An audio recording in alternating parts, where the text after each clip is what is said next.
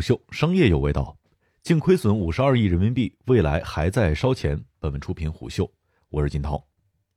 又到了一年一度的财报季，特斯拉发完理想发，理想发完未来发，二零二零年可谓是紧张刺激的一年。车企的股价像是科幻小说一样疯涨。对于未来而言，从年初不到三美元每股，一度涨到了六十二点八四美元每股，涨幅超过百分之两千。这种近乎魔幻的情况，除了让投资者奔走相庆之外，并不能代表公司的实际经营状况，因为股市与公司之间其实早就已经脱节了。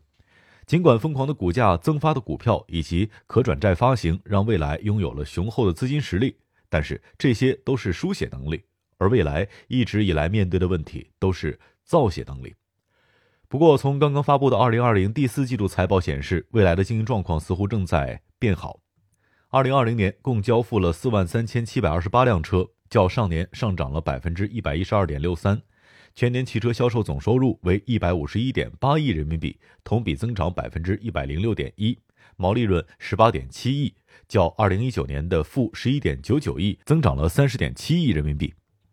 二零二零年净亏损是五十三亿人民币，同比减少百分之五十三，毛利率从一九年的负百分之十五点三转为百分之十一点五。汽车销售毛利率也从一九年的负百分之九点九转为百分之十二点七。整体来看，未来的销量不断增加，收入状况不断变好，经营的成本控制不错，净亏损正在收窄，毛利率变正，这些都是不错的成绩。但是，作为一家车企，汽车销售收入占据绝对比例，汽车销售毛利润率就决定着造血能力的强弱，所以毛利润的高低决定着未来能否继续走下去。曾经，未来卖一辆亏一辆，终于在二零二零年翻身了。二零二零年第四季度，未来共交付了一万七千三百五十三辆车，环比上涨百分之四十二点一六。这其中，一方面有政策影响和消费者接受度不断提高的原因，另一方面则有未来本身的产品力增加了 ES 六和 EC 六更加完备产品线的原因。但是，无论哪种原因，未来通过不断上涨的交付量，大幅提升了总收入。二零二零年第四季度，未来总收入为六十六点四亿人民币，环比增长百分之四十六点七，而其中汽车销售额为六十一点七四亿人民币，环比增长百分之四十四点七。背后原因除了增添了 EC 六车型之外，未来在第四季度还大幅扩张了销售网络。二零二零年第四季度的毛利润为十一点四二亿人民币，环比上涨百分之九十四点九，经营性亏损为九点三亿人民币，环比减少仅百分之一点五。销量大幅上涨的同时，经营性亏损虽然仅有小幅的收窄，但是说明未来对经营的效率和成本控制都有所提升，才得以实现毛利润的大幅度上涨。经营费用当中，第四季度的研发经费为八点二亿人民币，环比增长百分之四十点四，主要因为用于新车型和技术的研发。销售以及管理费用为十二亿人民币，环比增长百分之二十八点三，主要是因为对销售系统的扩张和销量增长所导致。不过，经营性费用增长的比例是低于交付量和收入额度的增长比例的，所以效率和成本控制使得未来第四季度的毛利润率达到了百分之十七点二，较第三季度的百分之十二点九大幅上涨。其主要原因还是汽车本身的物料清单成本和生产成本的降低，加上销售端的效率提升，换来第四季度汽车销售利润率达到百分之十七点二。毛利率的上涨，除了上述原因，此外还有卖碳排放积分贡献了近亿元人民币的收入。不过，根本上的原因还是未来逐步上涨的销量背后，是公司从生产、管理和销售各方面的结构优化，使成本降低所带来的。值得注意的是，尽管未来的这份财报体现出了公司正在朝着正确的方向前行，但是目前对于未来来讲，尤其是对于投资者来讲，仍然存在着问题。比如，未来在第四季度的净亏损达到了十三点九亿人民币，环比增长百分之三十二点六。虽然未来称原因是二零二零年第四季度国内实体持有的本位币因为人民币的美元现金贬值而产生的外汇损失，但这对于投资者而言算不上是一个合格的答案。早几年，蔚来 ES 八刚出来的时候，其产品力算不上优秀，各种频出不穷的问题让其品牌一开始并未立起来。然而，未来凭借着极致的服务模式，让车主们逐渐接受了未来的豪华，甚至该模式因此被其他车企模仿和学习。这一套经营模式切中的用户群体非常符合未来产品的价格和定位，同时也摸透了这一批消费者的心理。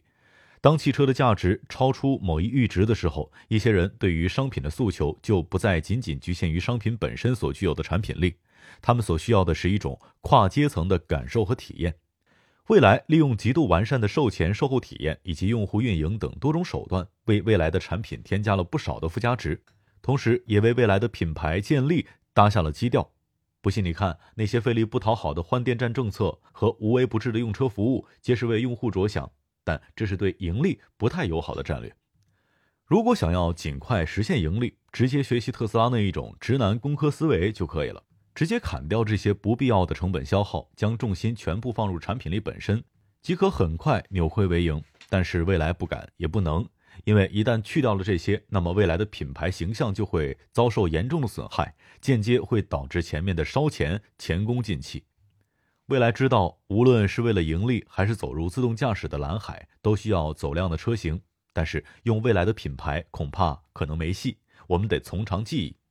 很简单，走量对于当前汽车工业趋势来说，仍然是必须遵守的规则。过去传统燃油车走量的目的，一是换取市场认知度，二是以汽车售后市场赚取更多的利润。而新能源汽车的趋势，则是通过走量换取市场份额。来用边际成本极低的服务、自动驾驶等方面获得长期收益，哪怕目前还不明显，但是这个趋势是必然的。未来方面还说，我们不会像特斯拉那样脉冲式的调整价格，以换来脉冲式的销量，我们会维持在一个相对稳定和逐步增长的状态。这句话听起来有那么些奇怪，因为汽车工业作为一个规模化效应明显的产业，如果能够保证利润率的时候，销量越高越好。况且，未来目前还只是年销量不足五万辆的初创企业。既然要在所拥有豪华品牌的城市建立未来空间，就肯定要和他们拼个高低。哪怕不学理想那样许下狂言，五年卖出一百六十万辆，也肯定希望卖出更多的车。其实，未来某种程度上也自己解释了这个问题。由于电池供应和芯片供应受到的局限，二零二一年未来在上半年的销量预计会稳定在七千五百辆。这并非未来不能产出这么多的车。因为根据他们的说法，目前的产能能够达到一万辆每月，而扩张之后的江淮工厂实行一班倒，可以达到十五万辆每年的产能；两班倒则可达到三十万辆每年的产能。所以实际上，一方面成本虽然有所下降，但仍然还未能达到良好；另一方面，受限于供应链系统还不够坚固，未来不敢轻易许下销量野心。未来选择了豪华高端的路，并且因此获得了中国第一豪华品牌殊荣和用户的赞同。但同时，未来为了这条路付出了太多的成本。长期来看，未来要么需要用极强的产品力去巩固这个以豪华高品牌溢价换取优秀的财务数据，要么也得学习特斯拉，通过规模化效应的方式推出走量的车型，加速优化成本控制和效率问题，才可能换来真正不错的成绩单。换句话说，未来能够走到今天，成也烧钱，败也烧钱。抛开疯狂的股价，未来的未来仍然存在。很多变数。